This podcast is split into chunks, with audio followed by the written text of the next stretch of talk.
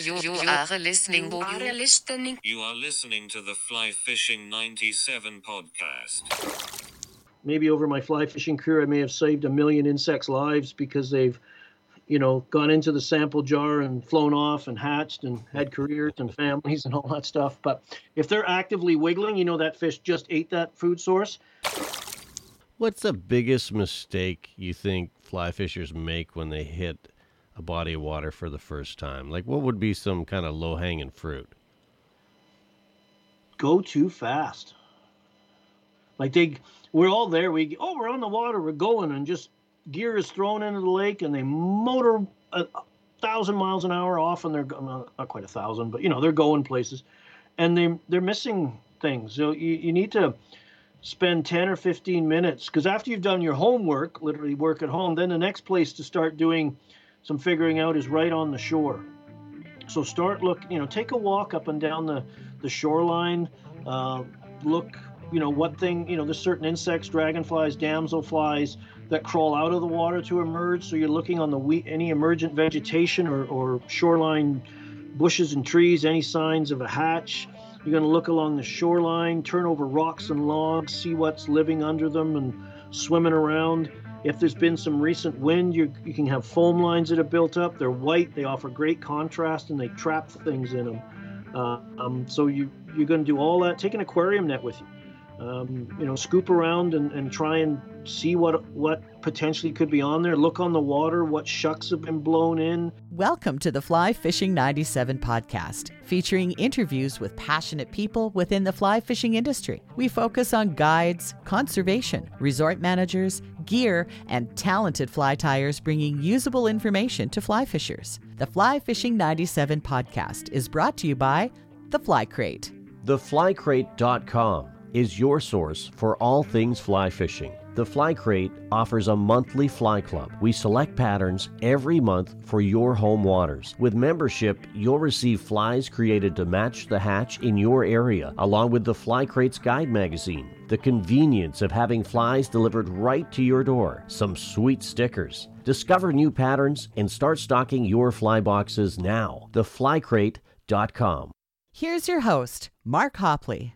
Welcome to this edition of the Fly Fishing 97 podcast. Really happy you chose to join us wherever you happen to be listening. And we are going to do what we always do on the show, and that is find, seek out passionate people in the fly fishing space. And we've got one of the best, a legend in my mind, and so grateful he's taken the time. We've got Phil Rowley, return guest to the program. Uh, Phil, thanks for doing this. I really appreciate it. Anytime, Mark. It's always great to, to talk to you.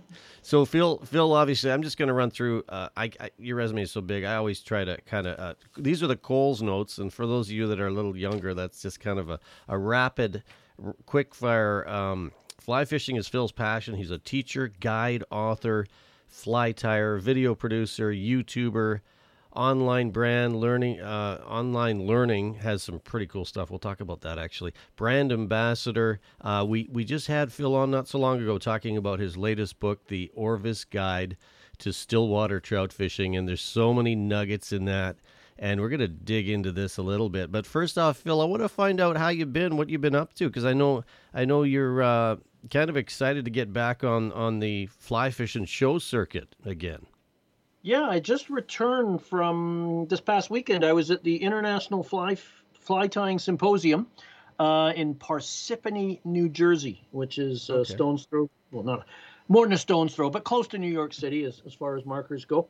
Mhm. And uh, it was uh, it was good. I also managed to get down there a little bit a week or so early and uh, headed down with a friend of mine, Paul Hess, to North Carolina, uh, Harker's Island, and uh, got to fish with uh, Sarah from Outer Banks Fly Fishing and chasing false albies and redfish on the fly, something I'd never done before. I saw I'm some. argue- I saw some of those pics, man. That looked like a lot of fun.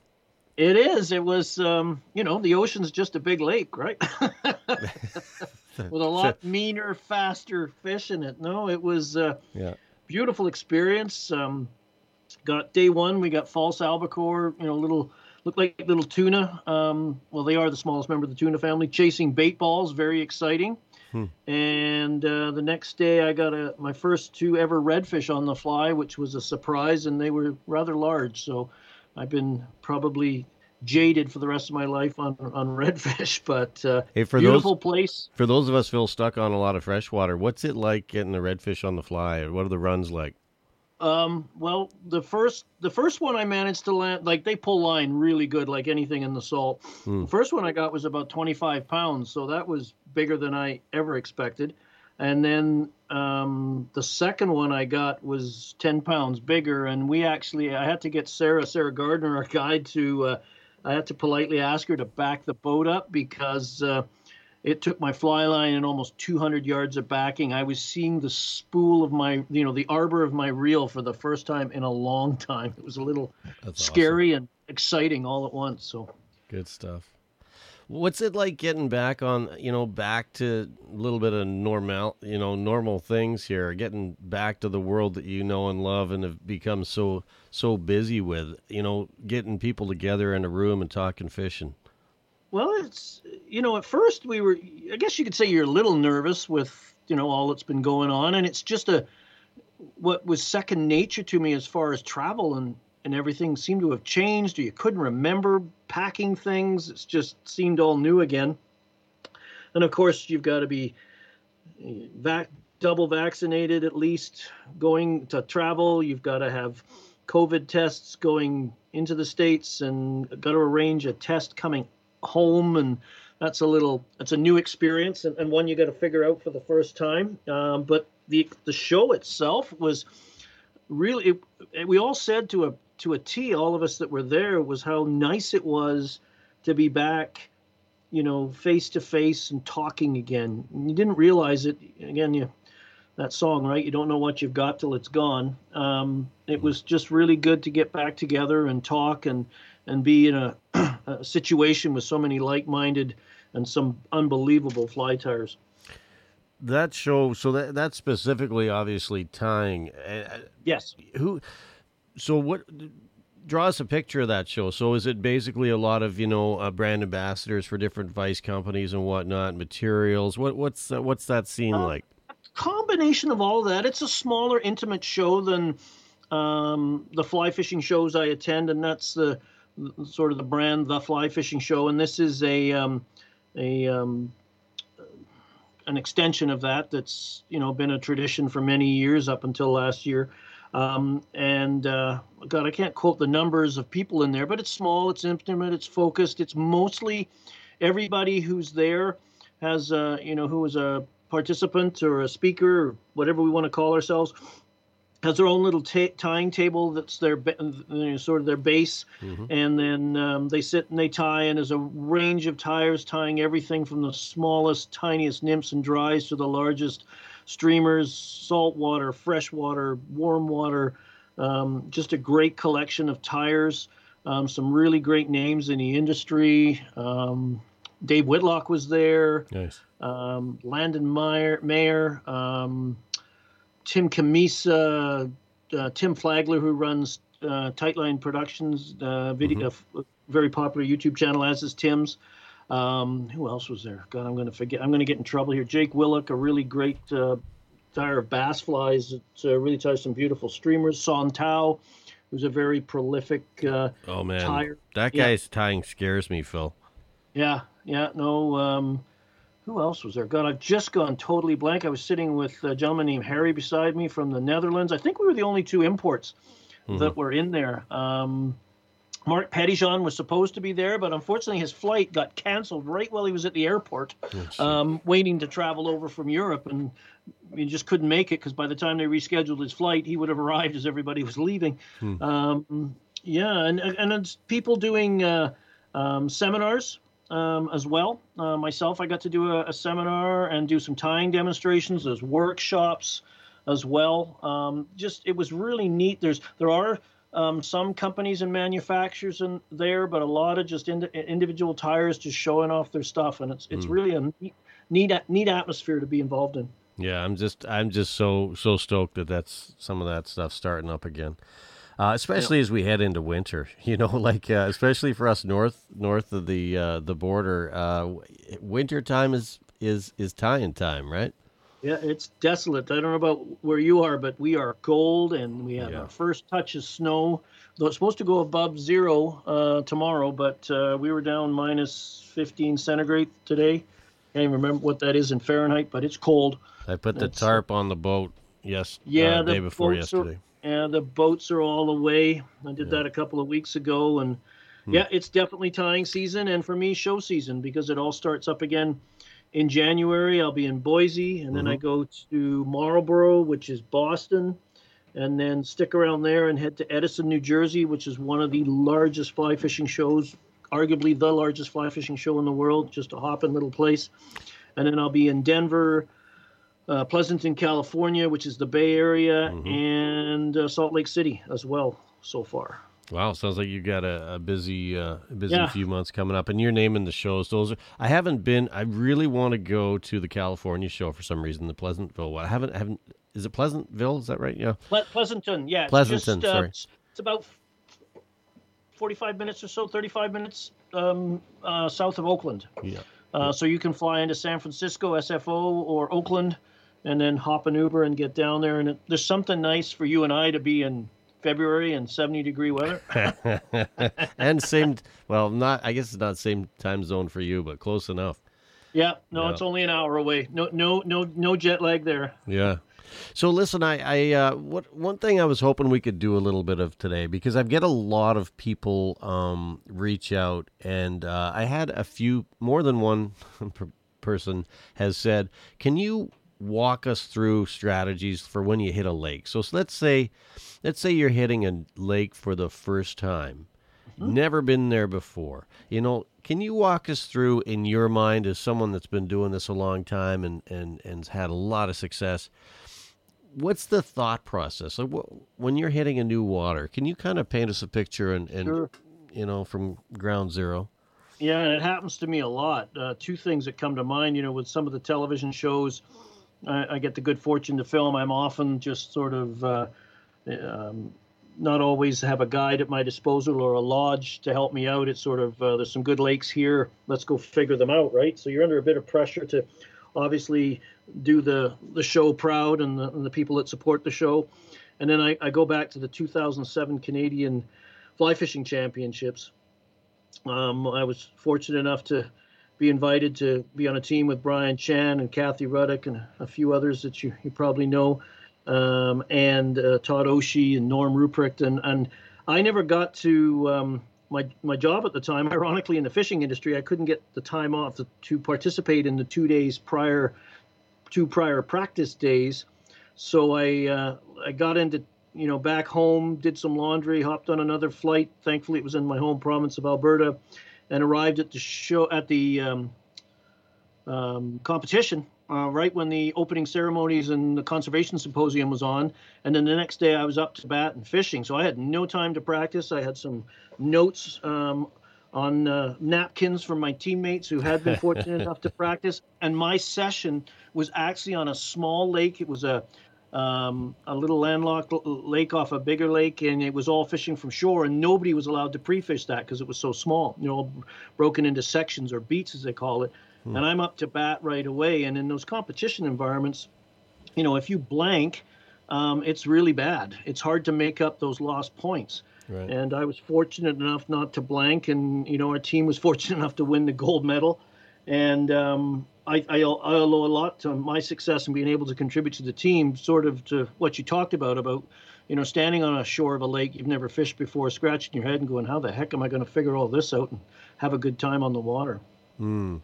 So when when you when you approach that, so in that in that instance, obviously comp- competitive angling is maybe a little different, but hmm. we're all competitive in our own ways, whether it's with. Oh, your yeah. fishing buddy or otherwise, um, or yourself, right? Um, yeah, nobody wants to be that person that didn't catch a fish that day. No, but that's it never. might cost you a dinner or some beverages. you have no clue what that's like, though, do you? Come on, Phil. Oh, yeah, I Come on. all the time. Do you get skunked? And I'm saying, oh yeah, you know those trout or whatever other fish I'm chasing. They don't really care much about any resumes or what you've what you've managed to accomplish. I'm unfortunate. They just, they, in fact, I probably have. If they knew, they'd probably have great fun in in uh, in uh, putting you down. I'm thinking that lake must have been during turnover. but I've had some. I'll tell you, we were on a, a film shoot a couple of years ago, and um, you know, five day shoot, fishing a number of lakes, and uh, we didn't catch fish till the last day. And I was uh, the flee. It was tough to control the flee response. I'll tell you. mm, because you're like, I can't believe this is happening because everything looks so good. But finally, on the uh, fifth day, everything came together and we were able to pull it all off. Is there anything you could say, words of advice mentally, when you're having a tough day? You're out there and maybe the fish aren't cooperating. Maybe there's not a lot of insects pulling off. What do you do mentally? Do you just kind of like have a checklist from A to B that you go through, or what? What do you do in your mind when you're, you know, if you are struggling a little bit? Well, it's a lot of it's positive attitude, right? Uh, a late friend of mine, Gord Honey, used to say, "You've got to have PFA, positive fishing attitude. You've got to believe in what you're doing and rely on your experiences, and don't be too proud to take advice from anywhere." I've learned some things for some raw beginners, or seen people do things that um, I would never think of doing, but it worked. I was. Uh, uh, one example, I was doing a school, catching up on some schools due to the pandemic. I couldn't get through at Corbett Lake Lodge last this past September. And that lake is, uh, you're probably obviously familiar with it, Mark. It's not too far away from it. Uh, and beautiful, clear yeah. water. It's a private fishery. Um, Those fish, you know, they're stocked at about two pounds. So those fish are surface orientated. There's there's caddis in there. There's a healthy, healthy mayfly population, chironomids, damsels, and of course there's terrestrials as well. And when you're two pounds, you, you know your first part of your life is spent uh, eating on pellets that kind of rain in from above, and then one day you're thrown into this whole new environment and have to learn to adjust to that. um, but I still I still think they keep their um, surface tendencies. So um, to summarize this, I had a student who was fishing a parachute Adams. Um, and he was with me in the boat one day doing it, just casting it out over, you know, that big hole right adjacent to the lodge launch there. And those fish are in 25 to 30 feet of water, and he's just letting that Adam sit, and every once in a while gives it a strip, and he was catching fish after fish. And I, you know, at that moment, I'm thinking that's not a strategy I would have thought of um, to do. But he'd had such good luck earlier in the week fishing on the adjacent shoals and, and on the drop offs that um, he said, why not? So I'm like, well, next time I go to Corbett, the dry fly searching and prospecting with a dry fly is going to be on the list because it's just fun to watch fish come up to the surface and eat. So You know what's funny? I got out there with John Wilkinson in, in the fall, which for me is really hard to get out in, in September, just being in the wine industry. We're usually in the weeds, but that's exactly what someone was doing there. There was a gal, she was from in the States somewhere. Uh, Yeah. Um, but anyway, she was slaying them on, on a dry May. And, and Yeah. it was like, you know, it was late in the year. It was like, we're looking for bigger food items, thinking the fish are going to be down deep, but they were, again, they'd come in, you know, those shoals on that lake are so Yeah. beautiful and, and, and lots of places to hide. But I was blown away, but I never would have thought of fishing a dry, not, not then.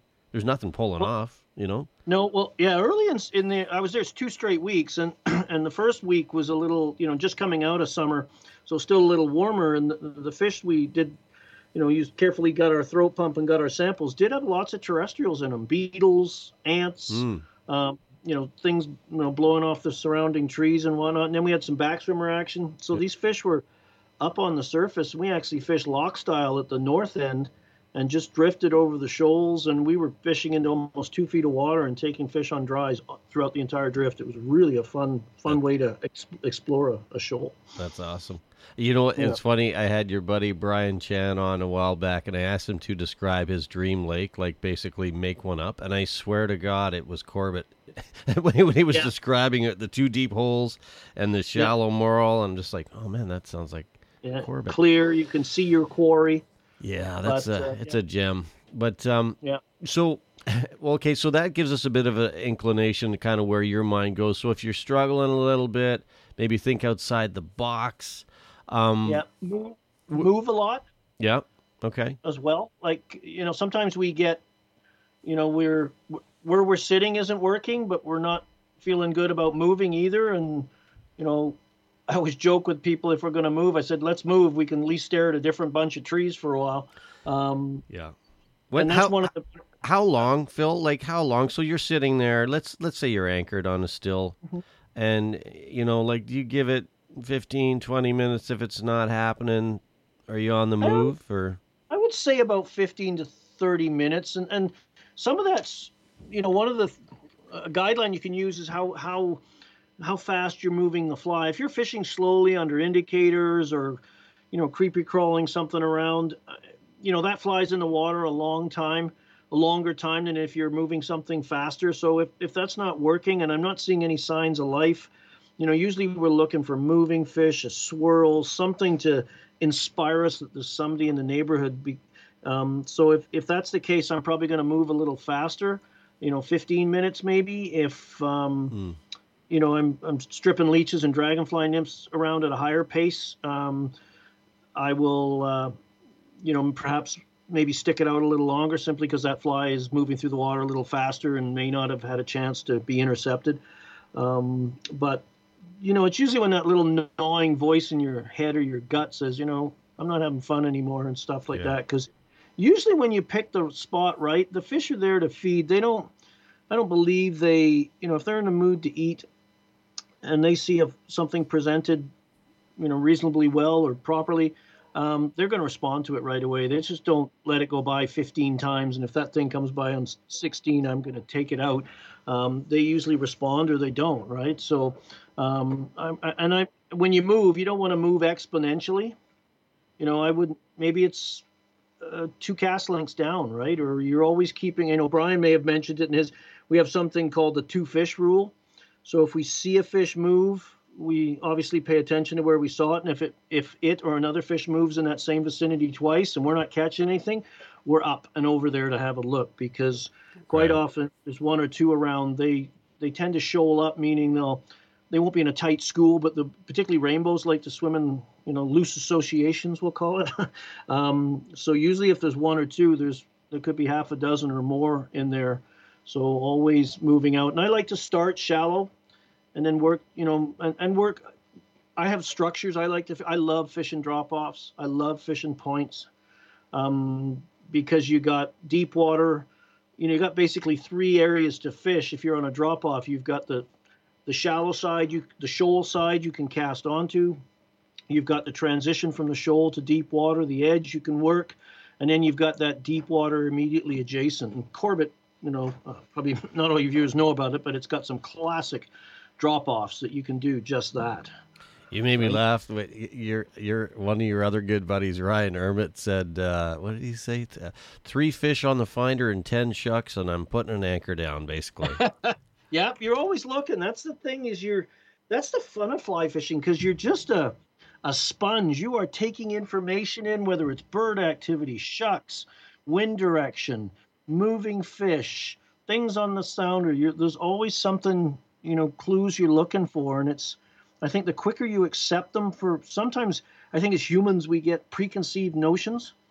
You know, there's lots of discussion in the drive up with if you're with others and and you kind of sometimes can get pigeonholed into something that's not the best tactic when you get there after a little investigation and you you get stuck in your ways and you won't change what would what would be a real unexpected hatch for you? So, in other words, you know, you're heading out to the lake. You're kind of you're kind of doing well. Maybe you don't do it, but I know I do it. You're like, okay, it's crawny season, it's damsel Yep. season, but you get there and it's like the boatmen are popping or the beetles are falling out of the trees. Have you seen any weird hatches like that that just kind of made your head shake? Uh, beetles were one. I remember one day on a lake where I am in Alberta watching these fish come up to the surface and take something, could not figure it out. And, you know, you, you tend to always default to aquatic insects when you see that kind of, maybe they're taking something just underneath the surface. You know, it was in pretty shallow water, so it could even be a fish chasing a scud up near the surface.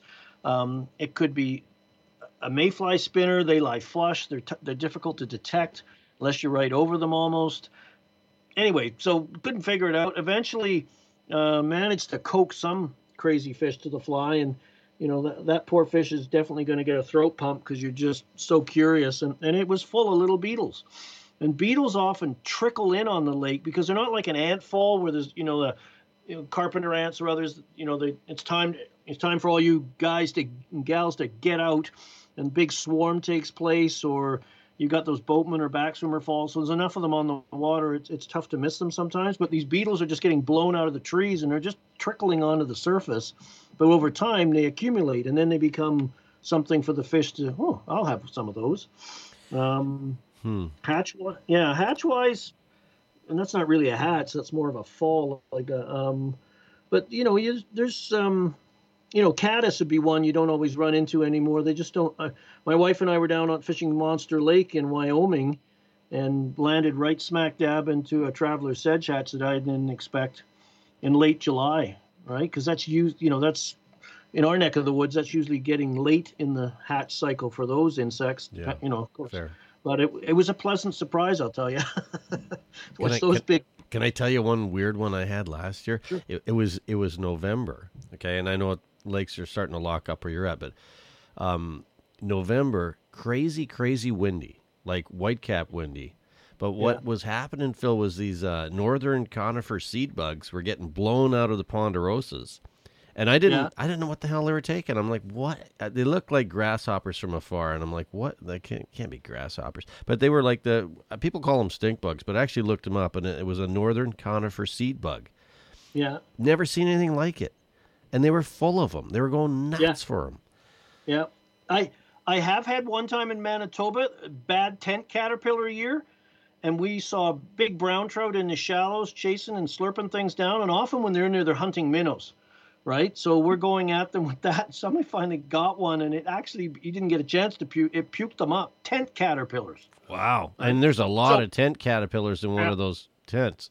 Yeah, because and Huh. so everybody's tying tent caterpillars, and the next year we got all these tent caterpillar patterns. Of course, that never happened again. But if it ever does, we're armed for it. We got lots. Well, that's what I love about tying, right? And that's Yeah. that's kind of the leg up, and then you pull from that vault, right? It's like I remember ten years ago, tent. I don't. I can guarantee you, I do not have a tent caterpillar pattern.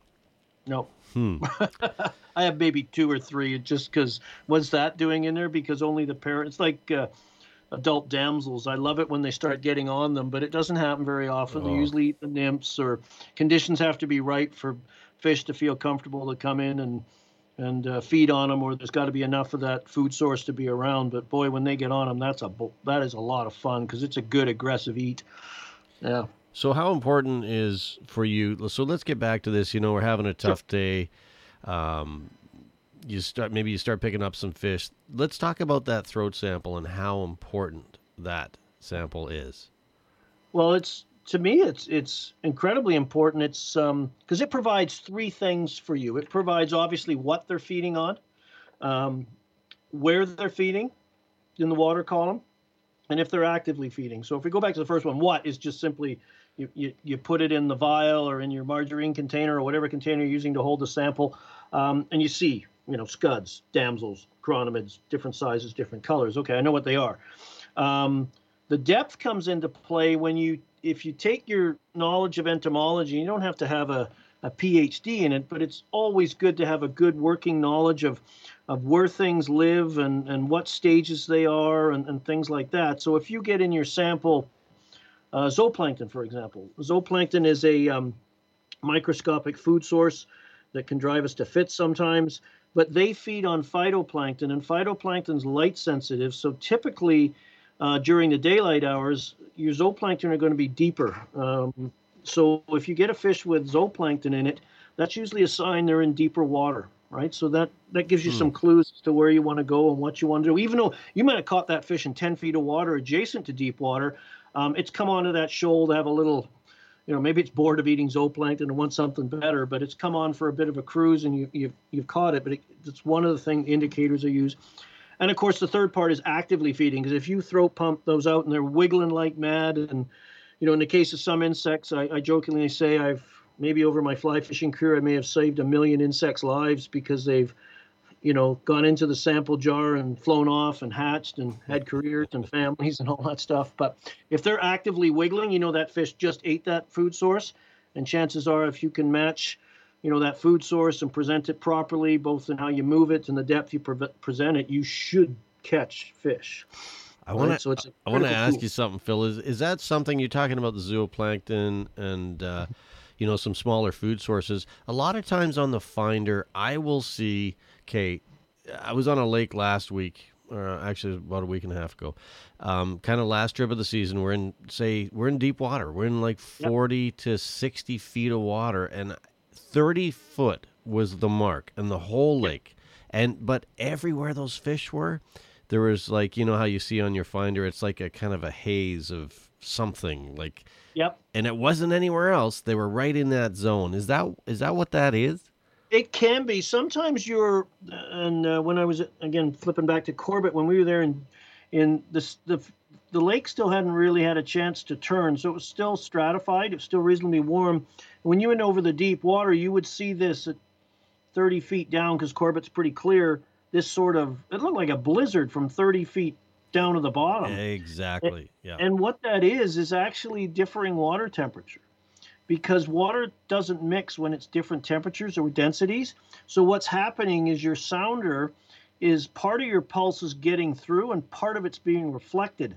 And that's what creates that sort of distinct line and you know haze below it. So some of your sounder beam is going right down to the bottom, some of it's being bounced off the, the differing water temperature and reflected back up, and that's how it appears on the sounder. It's pretty neat. Interesting. Yeah, and of course, zooplankton are often, excuse me, congregated around there um, because it's that, that difference in temperature is a physical barrier. They're just too small to penetrate, so it, it keeps stuck there. When people talk about you know the linetic zone, what what is that? What is the linetic zone? Or is that a big question? Let's see if I get my uh, terminology right. I put all that in the book.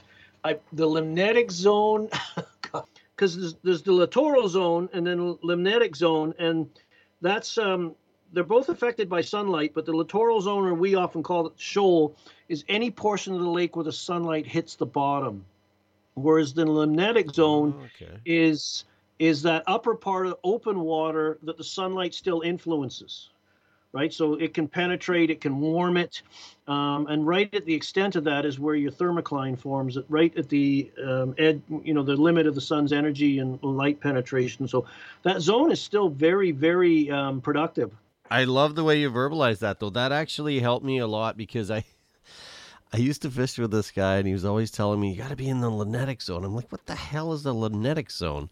I don't know. yeah and who talks like that Uh, it must have been after a few rum and cokes or something. Um, so okay, so here we are. We're we're seeing these fish. Uh, we're kind of finding the zone. We're finding the depth. So let's talk about the depth a little bit because you you said something that I I, I really really resonated with, and that's like when you're anchored. Uh, in a drop or in a you know you're fishing you can fish shallow you can fish the drop you can fish deep Mm-hmm. what would be your next kind of thing is is is trying to find out the exact depth of those fish and and what they're feeding on or where, where does your thought process go from there if, if you suspect, you know, I always everybody likes to work the shallows, and and as fly fishers, you know, that 20 feet or less, we're in, we're right. That's our sweet spot because, first of all, that's sunlight penetration hits the bottom, stimulates weed growth through photosynthesis, food for that's the that's provides habitat for food, and and that's the as I often say, it's the Walmart, Costco, Safeway of the underwater world. That's where fish go to feed, and also from a presentation perspective we have so many presentation options at our disposal. We can, you know, fish an intermediate line. We can fish something under an indicator. We could fish a floating line and a long leader. Um, we can do lots. Of, you fish a buoyant fly on a fast sinking line, like a like a spun and clip, sun, spun and clipped deer hair dragon. Those kind of flies. When you get out into the deeper water, your presentations options narrow because you now you're dealing with the depth you know so um, that's where we generally do best. But when i start working out in deep water then you've got to try exploring you know the work your way down.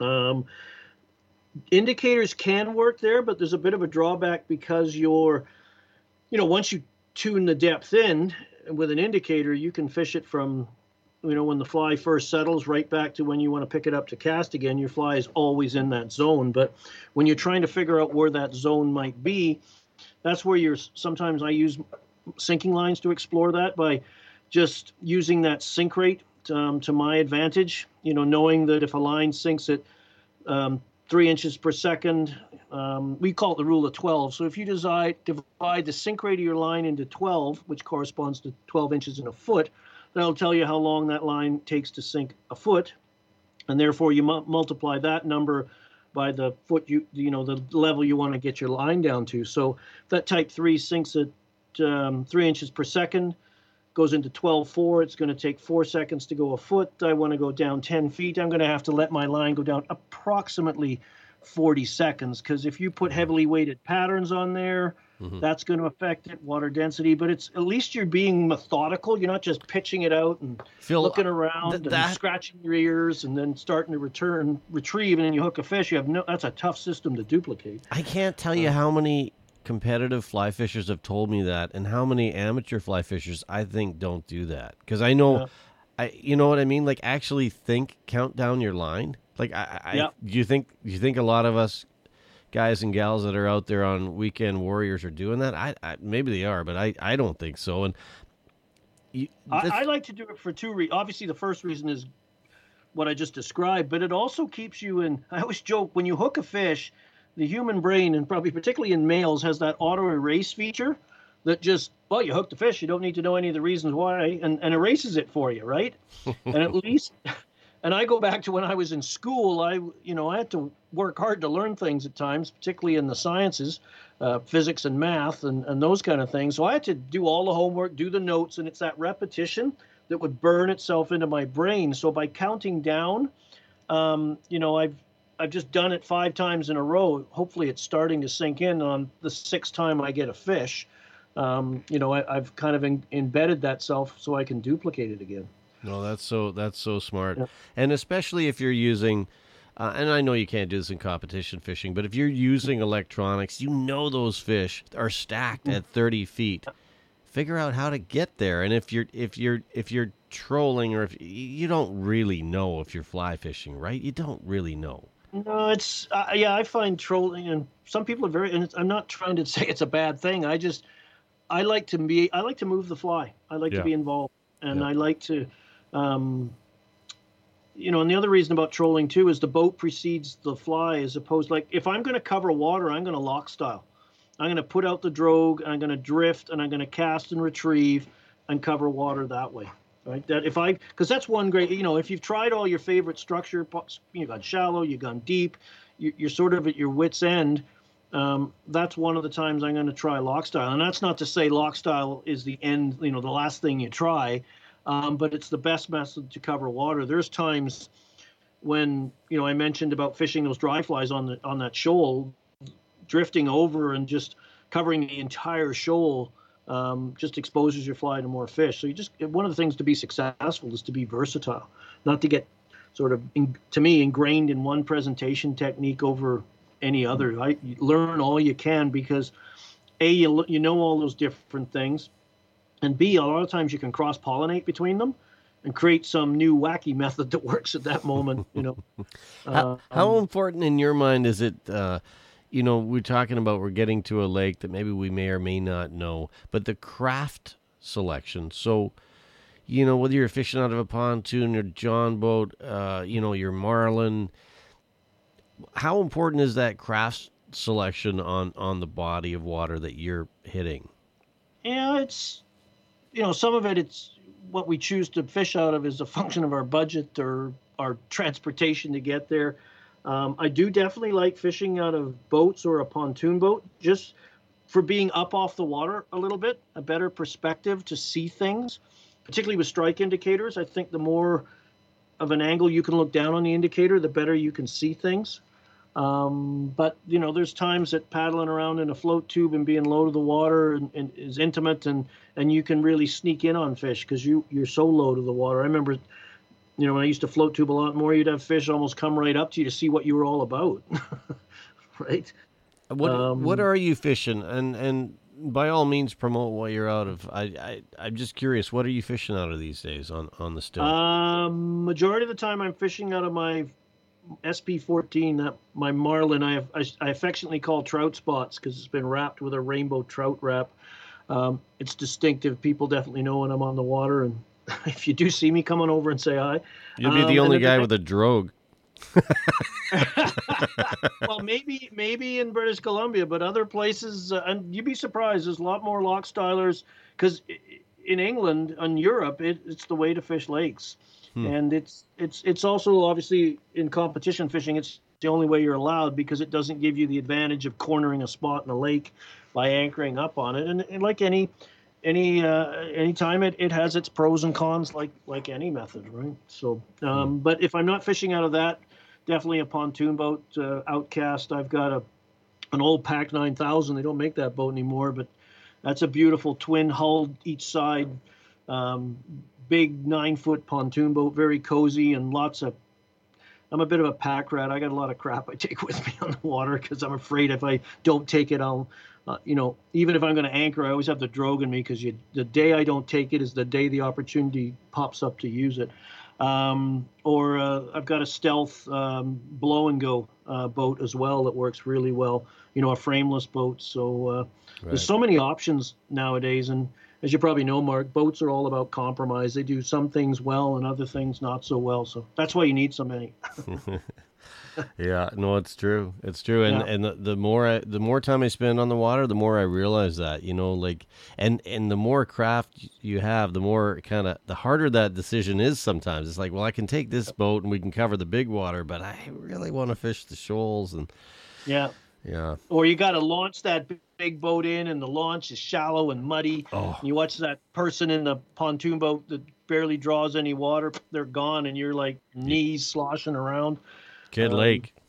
Yeah, yeah, yeah. Sorry. Or you get, but conversely, you go down to Henry's Lake uh, in, in Idaho. You don't want to be that lake is in the confluence of three valleys, and she can turn ugly really quick. Mm. And you need to be able to get out of dodge fast when that happens, because it's it's a very shallow lake, and when that water gets moving, it doesn't have much place to go, so it starts rolling up in big swells and whitecaps, and it's uh, you know, un- unfortunately, people die on that lake every year because of that. They underestimate, um, you know, Yeah. the water they're on. You know, which is part of we we talked about going to a new lake is, you know, research. You know, the first part whenever I go to a new lake is you can do a lot of research at home on the coffee, you know, at the kitchen table with a coffee or a pop or beer or whatever you want to drink, and and you know start if you know of any friends that have been there before, you know, start picking their brain. If there's any fly shops in the area, they're always willing, helpful to, to help. If you do go down that way or in there, drop by and, you know, say you were talking to them and support them a little bit. Um, How much do you look at stocking reports? I do. Uh, you know, your home province, British Columbia, has got one of the best stocking report systems where you can tailor make, um, you know, uh, an opportunity if you want. If you want to catch brook trout and you want to catch, well, they're all triploids now, but if you want to catch brook trout or a certain type of rainbow, a Pennask, you can look them up. If you want to go on a trophy hunt, catch big fish, you're looking for low stocking numbers uh, triploids, you know, sterile fish that uh, are going to grow big. Um, you can, you know, you can, and I'm big advocate of looking at stocking. First, for no other reason to find out the lake you're going to go in has actually ever got been stocked. hmm It has fish in it. Um, other resources you can use besides stocking reports is Google Maps and Google Earth. Um, you know, when you're looking for structure, um, you can look them right in. And now with your smartphones, you can be sitting on the lake and look Yeah. right? If you've got cell service and it saves you a, you know, if you're on a bigger lake, do I want to go down that far end and have a look? Well, you can pull up Google Maps and, or Google Earth and kind of scroll over and look down and, and see what's going on. And, you know, sometimes um, it'll show you shoals and, you know, weed beds and things like that. You got to watch sometimes. So in my luck, I was checking a lake and they shot, Google went over the lake in the middle of winter, so it was white, which wasn't much help. Yeah, I've seen, I've seen that. Um, Yeah. but and, and Google Maps as well. You can you can play with the different um, settings, and usually when you bring up Google Maps, it's in like a 2D map view, but you can change it to terrain view and other views like that. And uh, the beauty of terrain view is it gives you kind of a 3D look um, graphic of the area. And as fly fishers, I mentioned, we're looking for that shallow water, so we don't want to, you know, we might want to most times avoid steep-sided um, slopes into a lake because that that uh, angle is going to follow in. That's going to be deep water, not much shoal area there potentially. Um, whereas the other end of the lake is shallow. The you know the the um, contour lines are spread apart. That's going to carry on the lake. That's going to be your shallow area. That's going to probably most likely place to find weeds and feeding trout. If you had to think, and this is kind of a weird question, but what's the biggest mistake you think fly fishers make when they hit a body of water for the first time? Like, what would be some kind of low hanging fruit? Go too fast. Like they, we're all there. We oh, we're on the water. We're going, and just gear is thrown into the lake, and they motor a, thousand miles an hour off, and they're not, not quite a thousand, but you know they're going places, and they they're missing things. So you, you need to spend 10 or 15 minutes because after you've done your homework, literally work at home, then the next place to start doing some figuring out is right on the shore. So start look, you know, take a walk up and down the the shoreline. Uh, look, you know, what thing, you know, there's certain insects, dragonflies, damselflies that crawl out of the water to emerge. So you're looking on the we- any emergent vegetation or, or shoreline bushes and trees, any signs of a hatch. You're going to look along the shoreline, turn over rocks and logs, see what's living under them and swimming around. If there's been some recent wind, you, you can have foam lines that are built up. They're white, they offer great contrast, and they trap things in them. Uh, um, so you, you're going to do all that. Take an aquarium net with you. Um, you know, scoop around and, and try and see what what potentially could be on there. Look on the water, what shucks have been blown in, what's swimming, what's on the water, what's swimming around in the water, those kind of things. And then when you head out from shore, you know, I always cruise out very, very slowly so I can see things, right? Whether I can see things swimming in the water, shucks on the surface, those kind of things. So I would say just, just you're so excited to go fishing, but just temper. If you invest 10 or 15 minutes, and do some detective work on the shores. You know, look at spider webs, look under long docks, um, talk to other anglers, all that stuff. You're just at that point, you're still a sponge gathering as much information as you can. When you're launching that SP 14 and you're just heading out, are you standing up so you can see in the water a lot of time? Yeah, sometimes probably those boat safety conscious people. You shouldn't be standing in a boat, but you know that boat, you could you could throw a party in that thing and it wouldn't. I always joke the only Oh, way yeah. you're falling out of that boat is you're pushed. Um, but you know, so I've got my my suspend my inflatable uh, uh, life vest on and stuff. But yeah, sometimes I'm I'm standing up to um, you know look around. I'm looking for, as I mentioned, moving fish, shucks on the surface, things swimming beneath the surface, bird activity. Right? Do you have birds working low to the water? You know, when I was I mentioned early on about fishing off Harker's Island, you know, those false albies are are chasing bait and balling up sardines and and anchovies and uh, you know quite a vicious sight to see. But we're looking, uh, and the guide is looking for birds, a certain type of bird and a certain activity, bird bird play, um, whether they're low to the water and working, because the birds follow those schools of bait around too, and they go at them. And of course, you can be rest assured that if there's birds around, there's predators underneath. So that could be the same thing if you're on a lake that has a baitfish population. But a lot of times, you know, like a chironomid, they don't attack, they don't hatch universally across the lake or all over. They they might be only in one bay or on one shoal, and a concentration of swallows or nighthawks or other bird like that that feed terns that feed on uh, insects. That's going to be a great clue to get over there. That's a great tip. Are you are you Yeah. using binoculars at all in the boat, or is that kind of getting Yeah, little? I have a set. I, I Yeah. have a set of binoculars um, Okay. because they're they're always a great tool to have to save you a long drive to nothing, right? So if you see activity, it's always good to, you know, if it's not if if it looks like it's going to take you a couple minutes, five minutes to get or the other end of the lake to get there, um, then it's I think it's wise to have a look first and make sure you're not being lured away. You know, some Mother Nature's trying to play a bit of a practical joke on you. See if we can get these guys to move right? Because they're all, I always joke. There's always a belief that it's always the far end of the lake's the best spot, oh, right? yeah. And I've had some very memorable fishing right in off the boat dock, Yeah, right, that- where everybody just blasts through. They're on their way to somewhere, and it's like, where where'd you fish all day? I don't know, 25. I remember one year at Roche Lake, probably familiar with that oh yeah. you know, putting the motor on the boat and all that stuff. This was a probably 15, 20 years ago now. And we rode out every day and fished the the drop off right off the west campsite by the point. That's where we sat for the whole week and fished chironomids because they were hatching there the entire week. I never fired the motor up once. you never went out to the flats. Nope, didn't have to. Yeah. They were there What all day that? long. and- Carl's Flats. yeah, way The down the Electric yeah. Motors Island area. Yeah, Yeah. yeah, we were at the at the west side. Uh, Yep. provincial forestry site then, provincial site now, and yeah, we just sat in that uh, basically straight off the where you launch, um, just turn left and go up there and sit in about 12 feet of water, and we had a great week. Mm.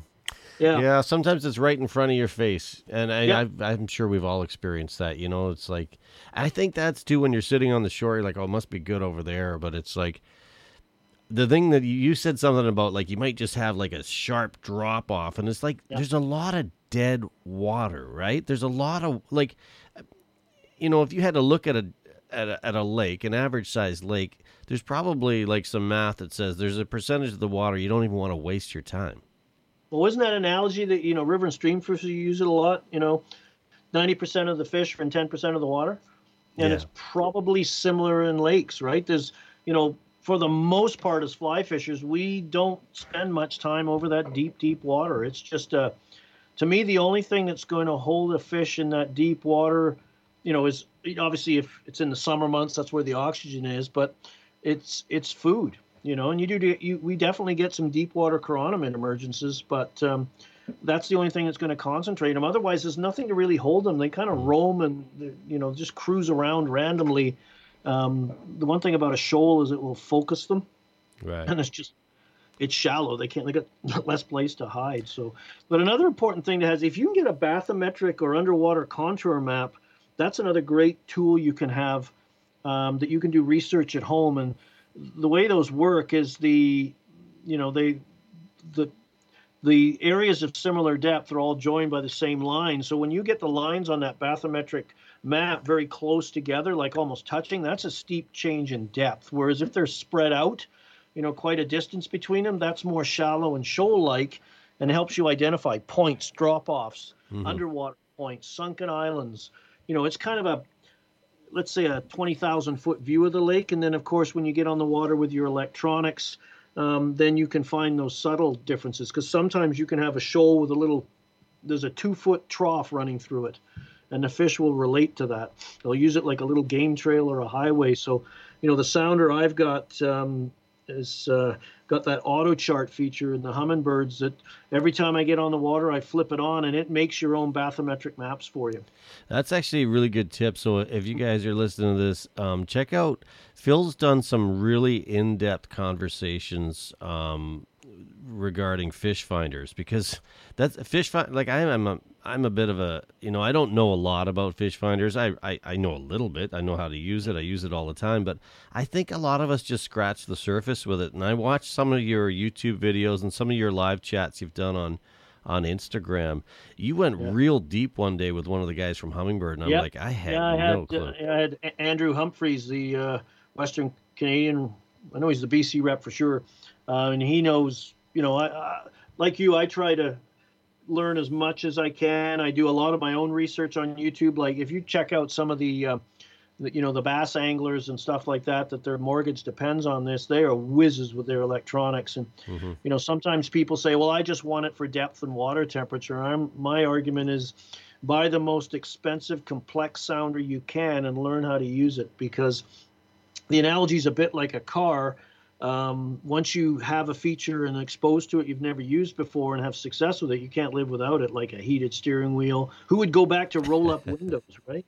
Um, a smartphone. You know, would Wi-Fi. go back would you go back to an old flip phone? Ugh. No. You know, or a rotary dial? No way. Um, so, uh, you know, that's there's what I'm so calling many... you on I have a rotary dial, and uh, old rotary dial phone in my garage. I showed my two sons. They wondered how I survived childhood. That was a horrible experience. How do you dial this thing? Um, but uh, you know, electronics are so. You've got mapping. Um, you know, when you catch a fish or you find a pattern, you can drop a waypoint. Those waypoints allow you to go back and review. Obviously, go back and find that area again. But sometimes you see, boy, all my waypoints are around drop-offs today, or they're all around points. You know, it gives you clues as to where they were that day, and you, you know, you cross-reference with the other information you've gathered. Uh, tells you bottom type, water temperature.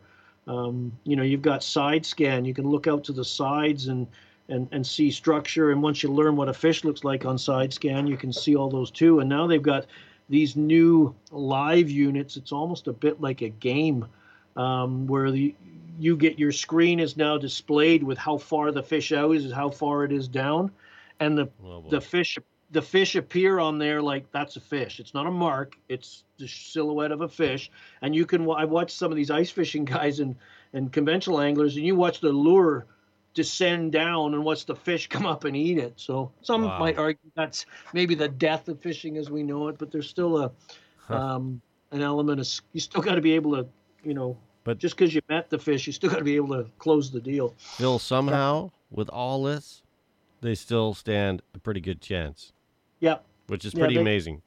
Yeah, for a for a, an a, a, an impulse driven critter, they kick our butts far too often. Even when you're having a great day, it's it's probably be humbling to realize how many fish came up to your fly and said nope. right? No doubt.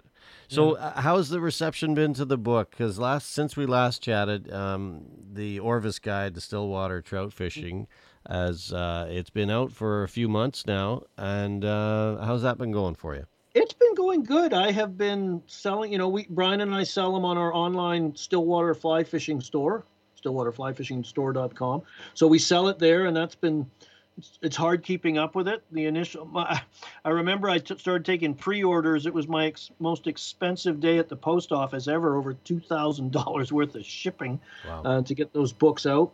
Um, when I'm at the fly fishing shows in the states, there's there's a bookstore set up right within the show that, um, and there's an authors table where speakers we, we go to gather and rest. But um, you know we people come in and talk to us and buy our books. And when I was at the fly fishing symposium, by the first day my book was sold out. So. Uh, and lots awesome. of people have come up. Yeah, they've come up and given me good response on it. So uh, I'm, I'm. I'm, ho- I'm hopeful people find it it helpful and and and uh, information there for both you know new anglers and, and those that have fished for a while because we you never that's my motto you I get teased about it but you never stop learning and you never know where your next source of information is coming from Yeah. And that learning curve is steep, and it can be, and and you have been helping a lot of people um, get through that learning curve in a in a hurry, and and we really appreciate it. I, I really appreciate you taking the time. Before we let you go, I, I just want you to throw out all your your handles out there. Where do we find you on Instagram? You probably got a list like as long as your arm, your fly fishing store. Uh, Phil, where's the best place to find you? Well, I often joke the best place sometimes is just to Google my name, Phil Rowley, and everything pops up. But um, there's my personal website, flycraftangling.com. Um, we got I got fly patterns on there, entomology, some old articles. You can become a member. Yes, for those of you web aficionados, it's in desperate need of a facelift, and I'm working on that this year. One of the goals for 2022. Uh, we have the Stillwater store uh, that Brian and I set up. It's very niche specific to Stillwater's, all the quirky little stuff we use, and that's stillwaterflyfishingstore.com. So books, indicators, flies, accessories are all there. Um, then there's uh, gone blank. Instagram. Um, just look me up on it's Phil Rowley Fly Fishing. Same with my Facebook page, Phil Rowley Fly Fishing. Um, it's Flycraft Phil, uh, old handle I used to use for YouTube. Um, so I've got. Please encourage people to go over and have a look. Lots of fly tying videos there, and now I'm putting more and more vlogs and instructional segments on there as well. I'm trying to put a new video up every week. Um, the pandemic was hard to get out and film and, and do be with others to film, but uh, managed to build up a cache of of uh, product this over the past season that uh, my wife's working diligently to edit for me Yes. uh, and get those out. So that's that's probably the best places: YouTube, Facebook, Instagram, websites.